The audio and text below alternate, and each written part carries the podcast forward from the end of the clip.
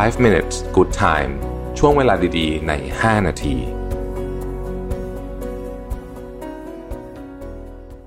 สวัสดีครับ 5 minutes นะครับ วันนี้ผมเอาบทความจาก Nick v i g n o l มาชวนคุยให้ฟังนะครับ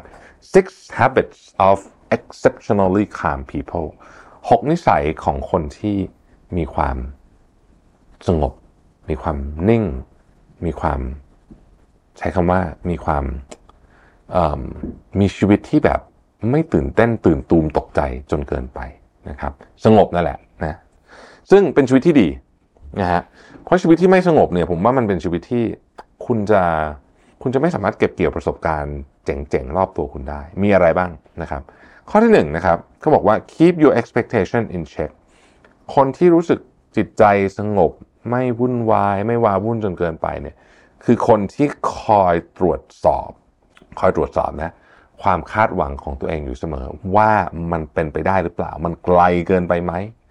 นะครับมันยากเกินไปหรือเปล่า มันถูกเวลาไหมถูกเวลาสำคัญมากนะความคาดหวังที่ถูกต้องแต่มาผิดเวลาอันนี้ก็ผิดเหมือนกัน คุณไม่สามารถควบคุมอะไรเยอะแยะบนโลกใบนี้ได้ แต่สิ่งที่คุณควบคุมได้คือความคาดหวังของตัวเอง อย่าวาดหวังที่มันโอเวอร์จนเกินไปที่มันเป็นไปไม่ได้เป็นภาพลวงตามากจนเกินไป เพราะการทำแบบนั้นจะทำให้คุณ ตรงกันข้ามกับสิ่งที่คำว่าคามเลยฮะคือคุณจะกลายเป็นคนที่ร้อนรนตื่นตระหนกตกใจอยู่ตลอดเวลา ข้อที่ 2 ครับ ให้ take responsibility คือรับผิดชอบกับการกระทำของคุณ ไม่ใช่ผลของมันทีเดียว อ่า ไม่ใช่ผลของมันทีเดียว แปลว่าอะไรเฮ้ยฟังแบบนี้ดูแปลกๆอะนะครับ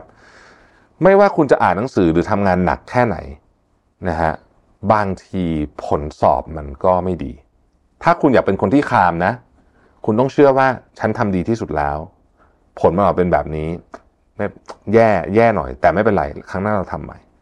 เราเตรียมตัวพิชดีที่สุดละ ซ้อมมาโคตรดีเลย แต่ไม่ได้งาน อย่าไปฟุมไฟล์คุณต้องเชื่อมั่นว่า process ที่คุณทำมาเนี่ยดีแล้ว คุณอาจจะไม่ได้งานเพราะอีกฝั่งหนึ่งเส้นใหญ่กว่าก็ได้ อะไรอย่างเงี้ย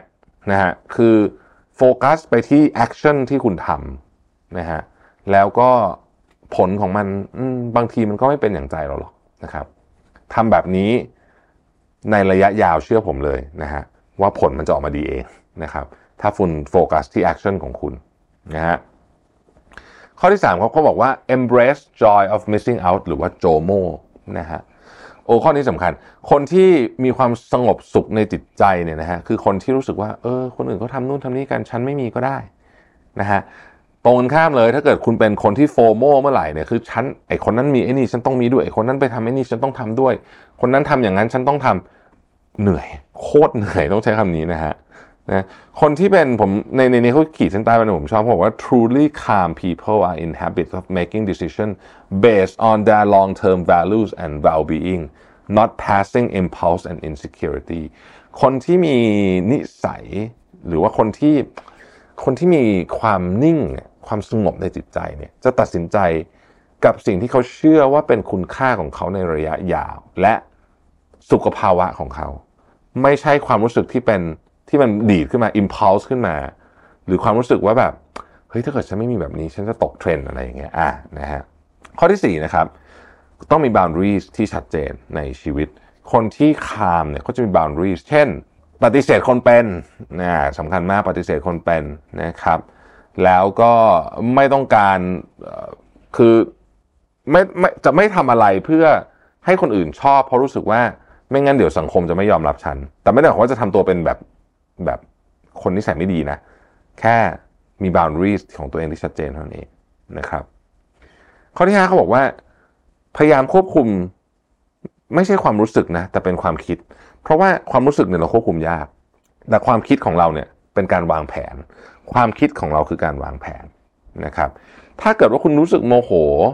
สิ่งที่คุณจะไปกดความโมโหเนี่ยมันยาก แต่คุณต้องเข้าใจว่าเฮ้ยตอนนี้กำลังโมโหอยู่นี่คือความคิดนะอารมณ์แบบนี้ประมาณนี้นะครับ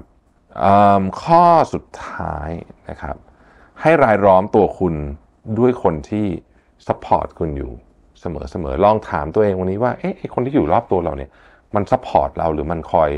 จะทำให้ชีวิตเราแย่ลงนะครับ ถ้าคำตอบคือเขาไม่ support เรา ชีวิตคุณจะไม่มีทางสงบสุข ไม่มีทางหาไอ้ calmness นี้ได้เลย เพราะฉะนั้นรายล้อมตัวเองด้วยคนที่ support คุณนะครับ คนที่ใช้เวลาคุณใช้เวลาอยู่ด้วยเยอะเนี่ย